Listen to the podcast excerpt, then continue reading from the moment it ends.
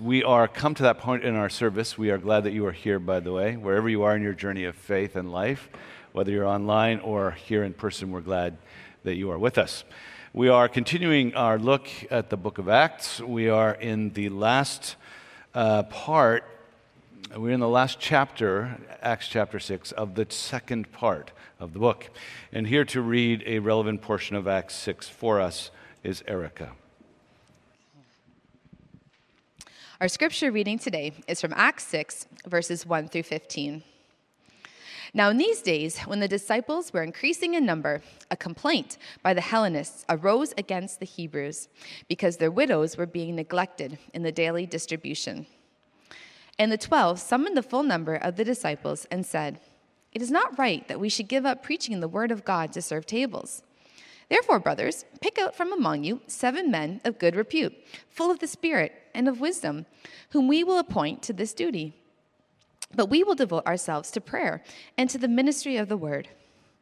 And what they said pleased the whole gathering, and they chose Stephen, a man full of faith and of the Holy Spirit, and Philip, and Prochorus, and Nicanor, and Timon, and Parmenas, and Nicholas, a proselyte of Antioch these they set before the apostles, and they prayed and laid their hands on them.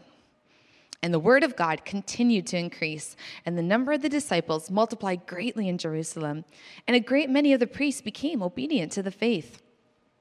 And Stephen, full of grace and power, was doing great wonders and signs among the people.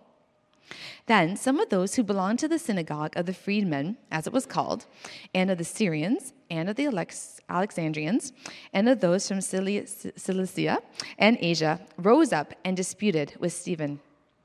But they could not withstand the wisdom and the spirit with which he was speaking. Then they secretly instigated men who said, We have heard him speak blasphemous words against Moses and God. And they stirred up the people and the elders and the scribes, and they came upon him and seized him and brought him before the council. And they set up false witnesses who said, This man never ceases to speak words against this holy place in the law. For we have heard him say that this Jesus of Nazareth will destroy this place and will change the customs that Moses delivered to us. And gazing at him, all who sat in the council saw that his face was like the face of an angel. This is the word of the Lord.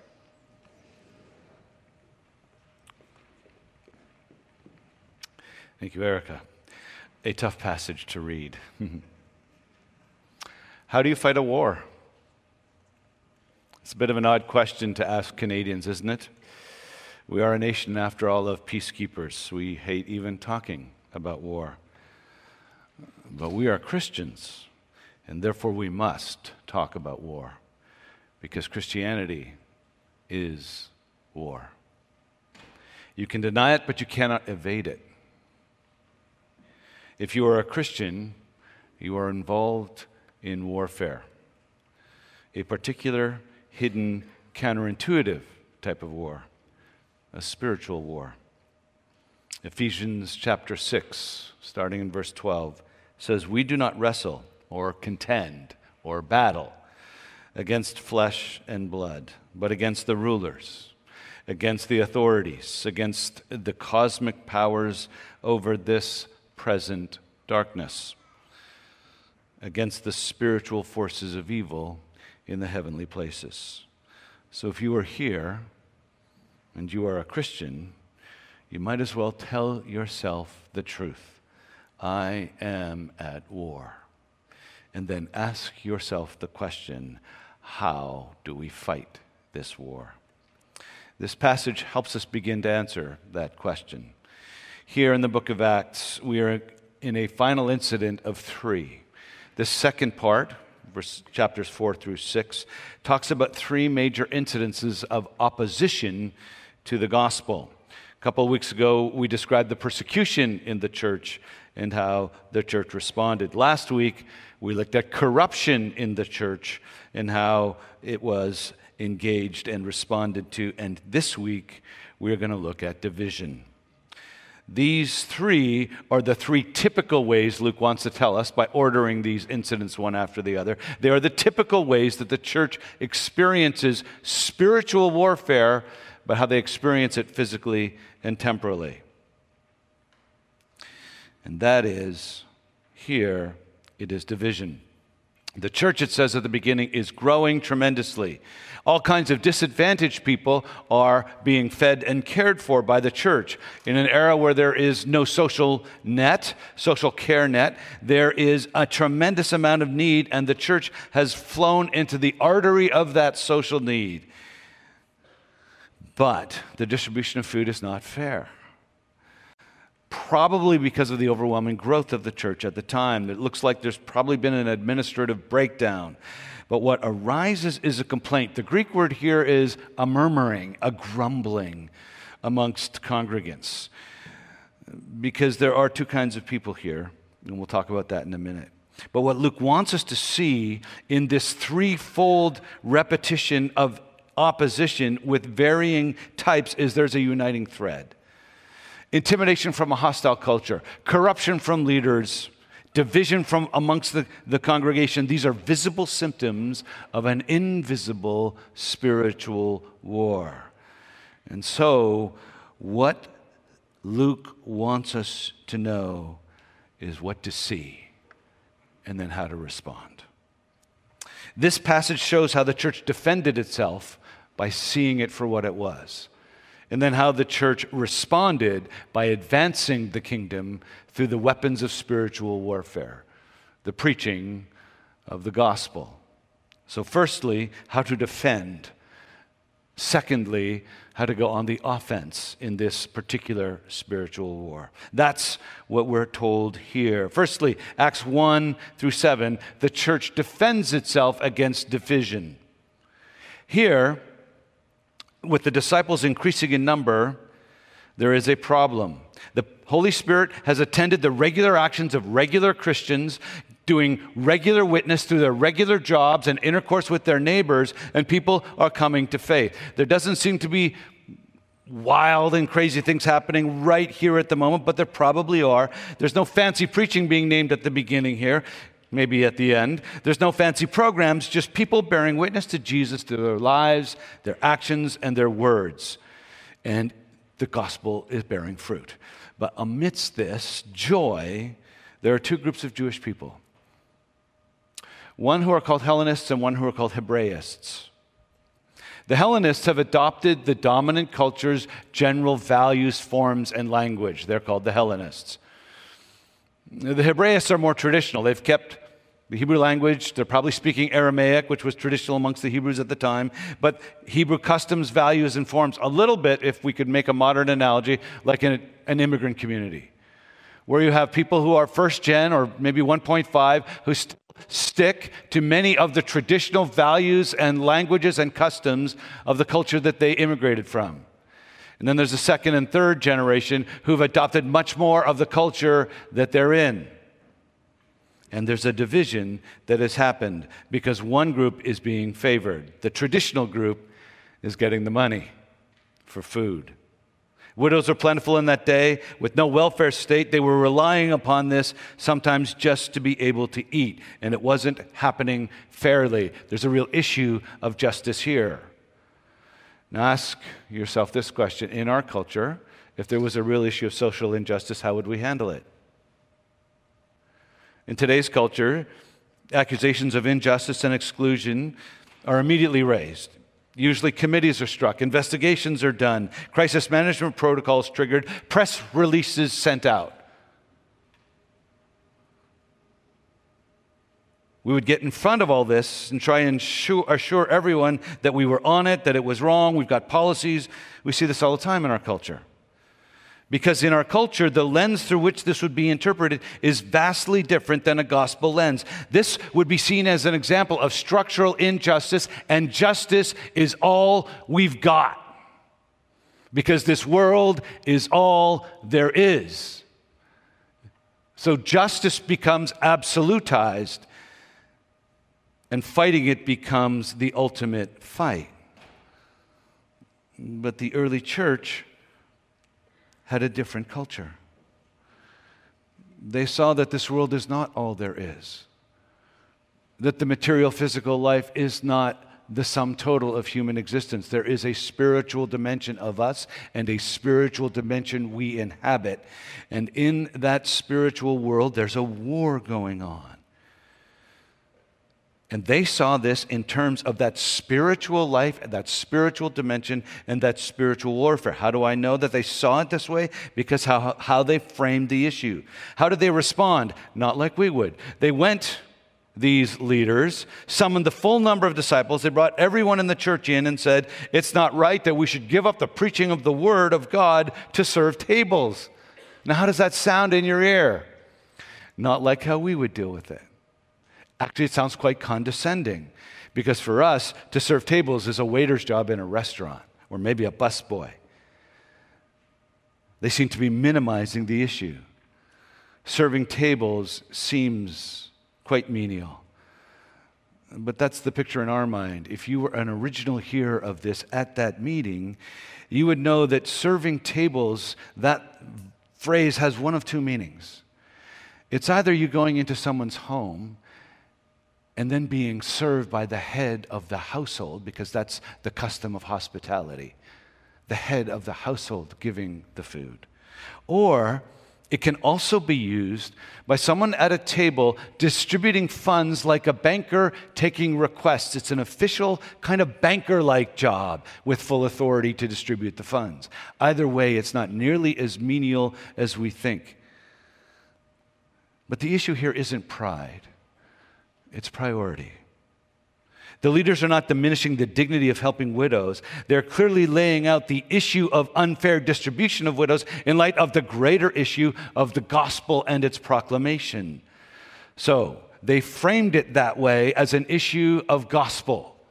How is this going to affect the preaching of the word and the standing and, and the, res- the reputation and the credibility of the witness of those who are proclaiming the word.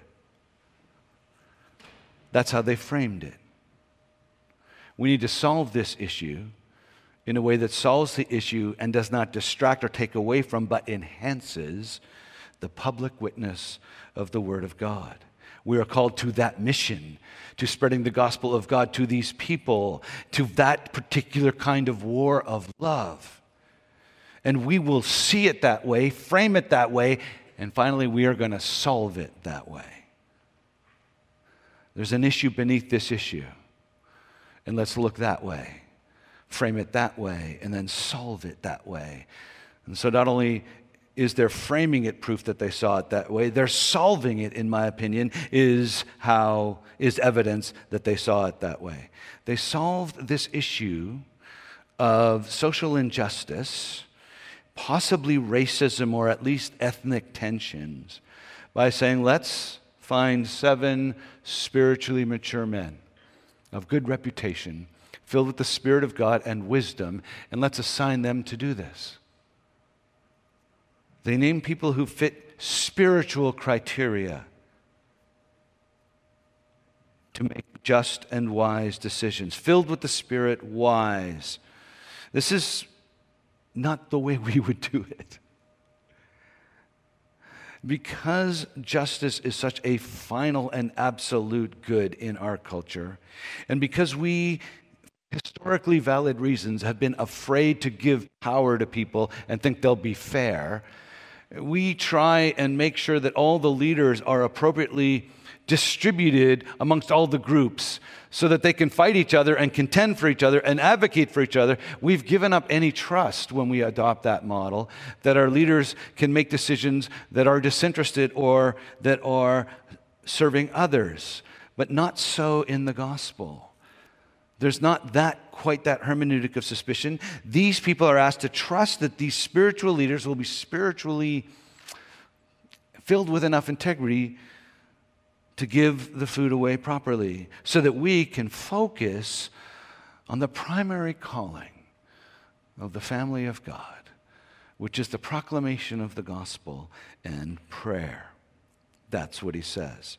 Now we look at that and go, prayer? Prayer is a, is a weapon of spiritual warfare? Well, the way they're defining it, yes. The way we tend to define it, probably not. I, I, I go to prayer meetings and I have prayer meetings, and it's, you know, And Melissa, you know, fell down and hurt her hip. I pray for, for her healing. Someone needs a job. I pray for that. I tend to pray. We tend to pray. You tend to pray. The church tends to pray for very physical, material needs. God often answers those prayers, and it's beautiful. But the, the, the, last, if you go back in the book of Acts to, at the end of chapter 4, you'll see the most recent prayer that Luke gave. And it's an example of the kind of praying he means these apostles mean. Now, Lord, look upon the threats of the culture and grant to your servants to continue to speak your word with all boldness while you stretch out your hand to heal, and signs and wonders are performed through the name of your holy servant Jesus. And when they had prayed, the place in which they were gathered together was shaken, and they were filled with the Holy Spirit, and they continued to speak the word of God with boldness. That's the kind of praying they are saying needs to stay central to the task of the leadership of the church. Now, back to this event.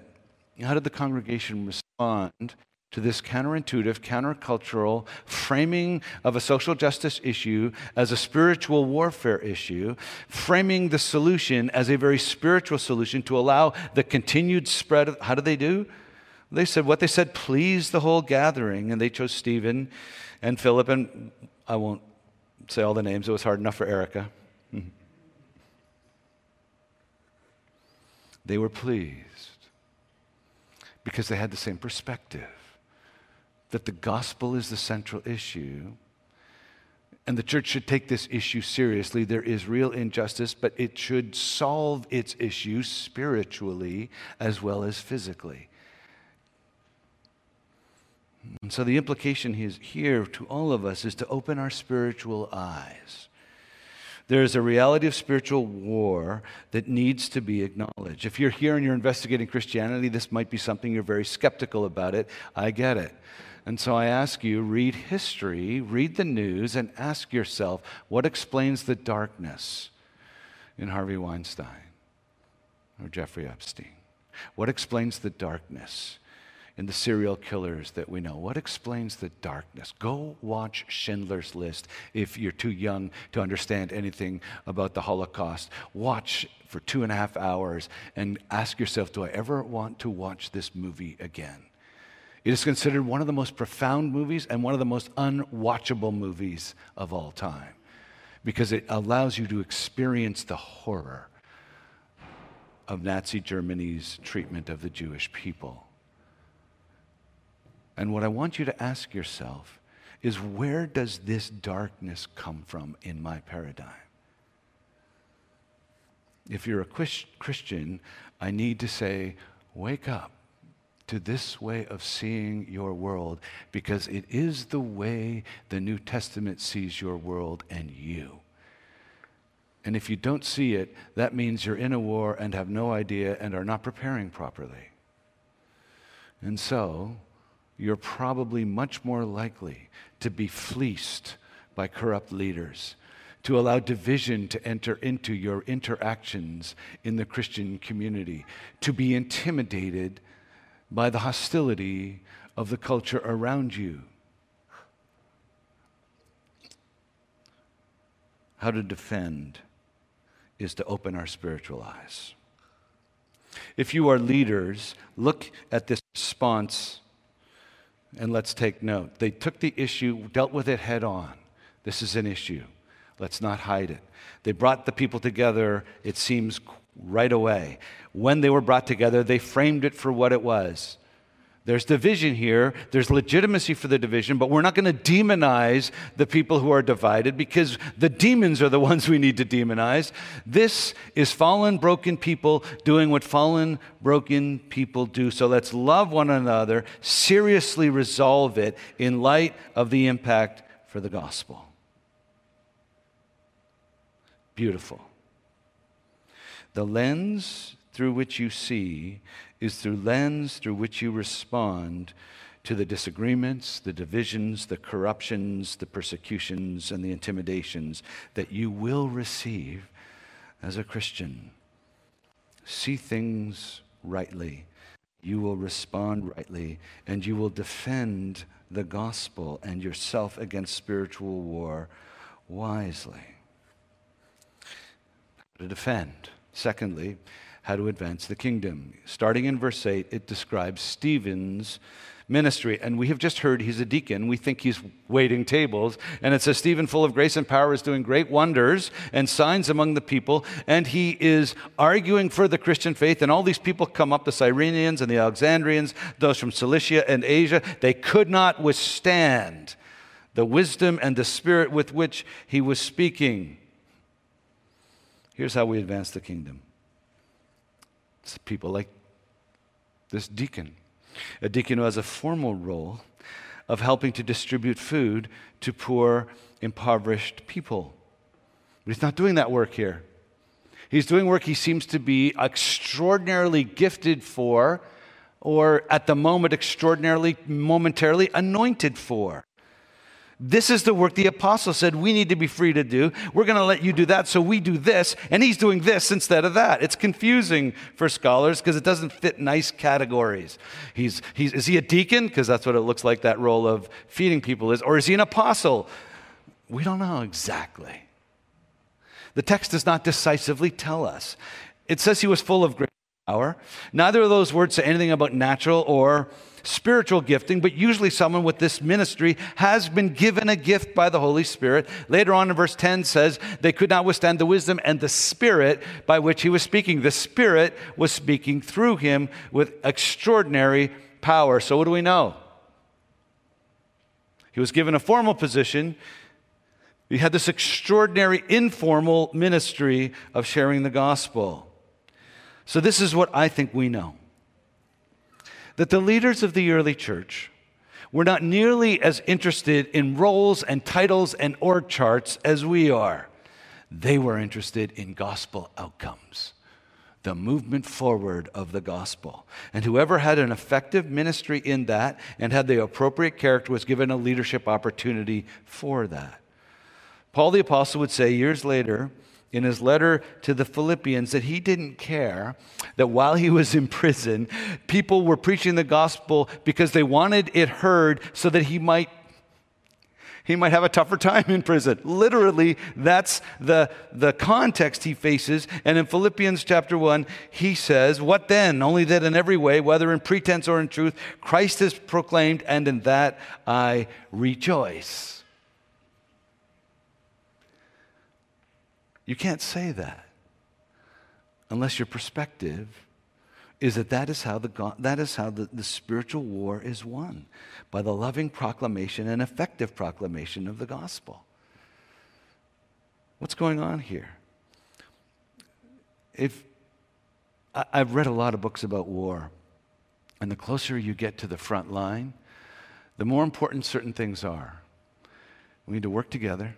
We need to trust each other. And org charts and stuff don't really matter in the moment of combat.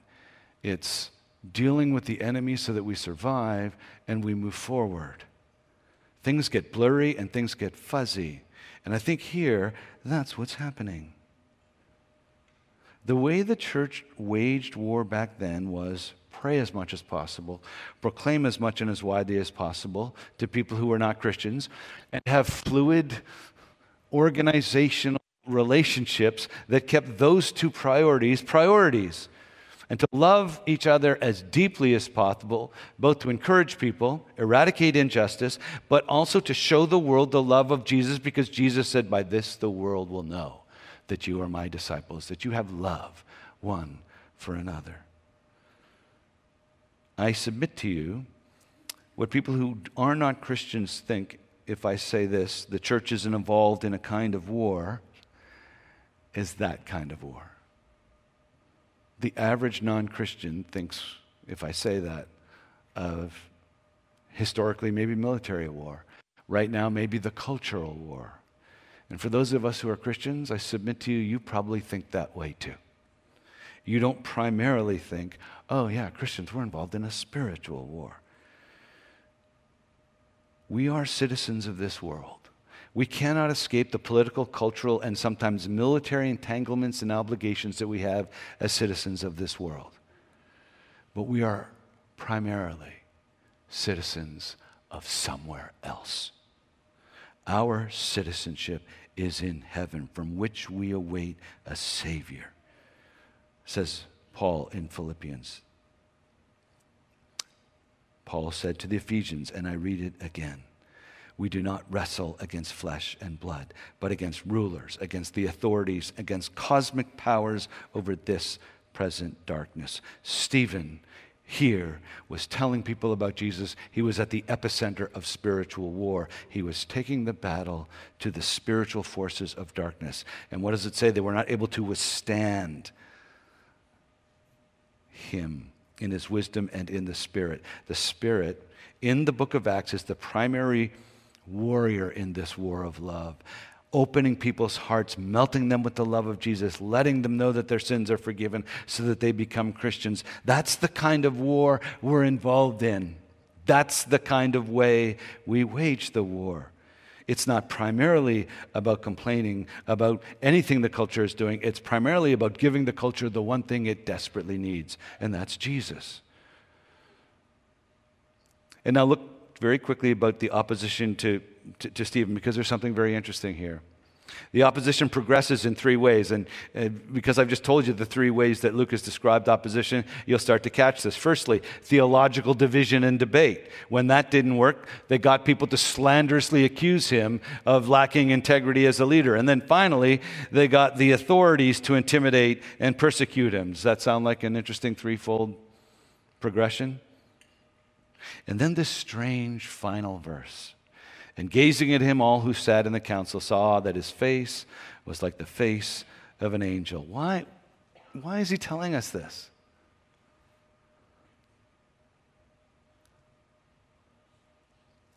Why? Because he looks like an angel. He looks like he's from somewhere else, some other dimension. He looks like some other person the angel of the Lord, who became the incarnate Son of God. Scholars have noted that Stephen is following in the footsteps of one, Jesus. Jesus came into human form, preached this message, was opposed in just these ways theological and spiritual contradiction, then slander, then finally arrest and killed. Why was he killed? He was killed to break the power of the evil one in you and me. Sin lies in each of us. Dark thoughts lie in each of us. Cruel thoughts lie in each of us. All have sinned and fall short of the glory of God. Sin is a spiritual master who loves to grow that darkness in us. And John, his closest friend on earth, said in 1 John 3 8, the reason the Son of God appeared was to destroy the works of the devil.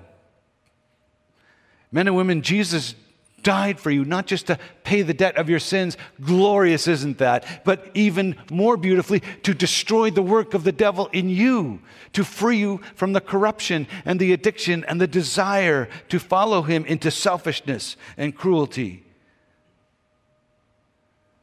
He wants to free you from being controlled and manipulated and seduced and lied to by the devil. And Jesus was treated exactly the way Stephen is being described here disputed, slandered, arrested, murdered. That's what happened to Stephen. Jesus here, by his Spirit, is filling Stephen with a supernatural presence and joy and love such that his face is changed.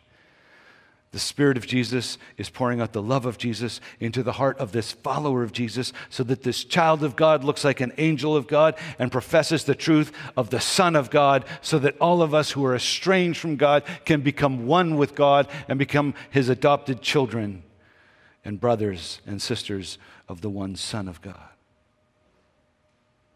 When we follow Jesus into courageous witness of the gospel against opposition, both spiritual and physical, we will not only face the spiritual battle head on, but we will be met with and empowered by and infused with the Spirit of God Himself. You will meet Him and experience Him in a way you have hardly met Him before. This is what Paul, who did that, said in Philippians chapter 3 I count everything as lost because of the surpassing worth of knowing Christ Jesus my Lord. For his sake, I have suffered the loss of all things through persecution, intimidation, division, slander. The loss of all things, and I count them as rubbish in order that I may gain Christ and be found in him, not having a righteousness of my own, but that which comes through faith in Jesus Christ. He's worth it. The war is upon you. The war is worth your life. The warrior is waiting to meet you. Defend well. See the world of opposition in all of its permutations through the gospel lens of the particular kind of spiritual war of love you are in and you are called to. Wage war well. Pray these kinds of prayers prayer for spiritual advance. Structure men and women, staff, elders, lay leaders, structure this church for spiritual advance. And allow the empowering of the Spirit to overcome the intimidation, the trepidation, the hesitation, and lead you into proclamation of the Word of God so that the people of God may rejoice. And those who are not yet the people may come. Let's pray. Father, I thank you and I praise you for your goodness and your grace. May you help us all to do this in Christ's name. Amen. Stephen, I think you have questions. Okay, thank you, Dan, for the sermon. Um, we have one question that came in so far. Uh, okay, we have two now. So I'll read the first one. Now that they know we're doing it, they'll, they'll start coming in. Go. That's right. You spoke about how the early church chose leaders that proclaimed the gospel. So why not, cho- why not choose uh, female, uh, for example, elders to help lead the church? Uh, why not choose female elders? Um, because the, um, the and, and this is a dispute, but our denomination, our church, and me personally, our elders, uh, have noted that in the part of the Bible where it does talk about roles, it says the elder should be the husband of one wife. Now, however you want to play with that, husband is a male term. Uh, in its original context. And so we looked at all of the biblical data, and we think that the Bible, while affirming all of the worth and gifting of women, does limit the role of elders, and that role only, to men. Thank you. Uh, next question How should Christians choose leaders in politics? uh, uh, that's a great question. Um, carefully and wisely. Thank you. uh, you're dual citizens. So you have to kind of balance both of those. You have to understand the relation of both of those. Um, and Christians have a lot of disagreements over both of those. Um, the, the, spiritual kingdom has implications. Uh, how we should order our lives, what, what, what care we should give to the marriage bed, what, how we understand ethics, how we understand uh, life issues, beginning and end of life issues.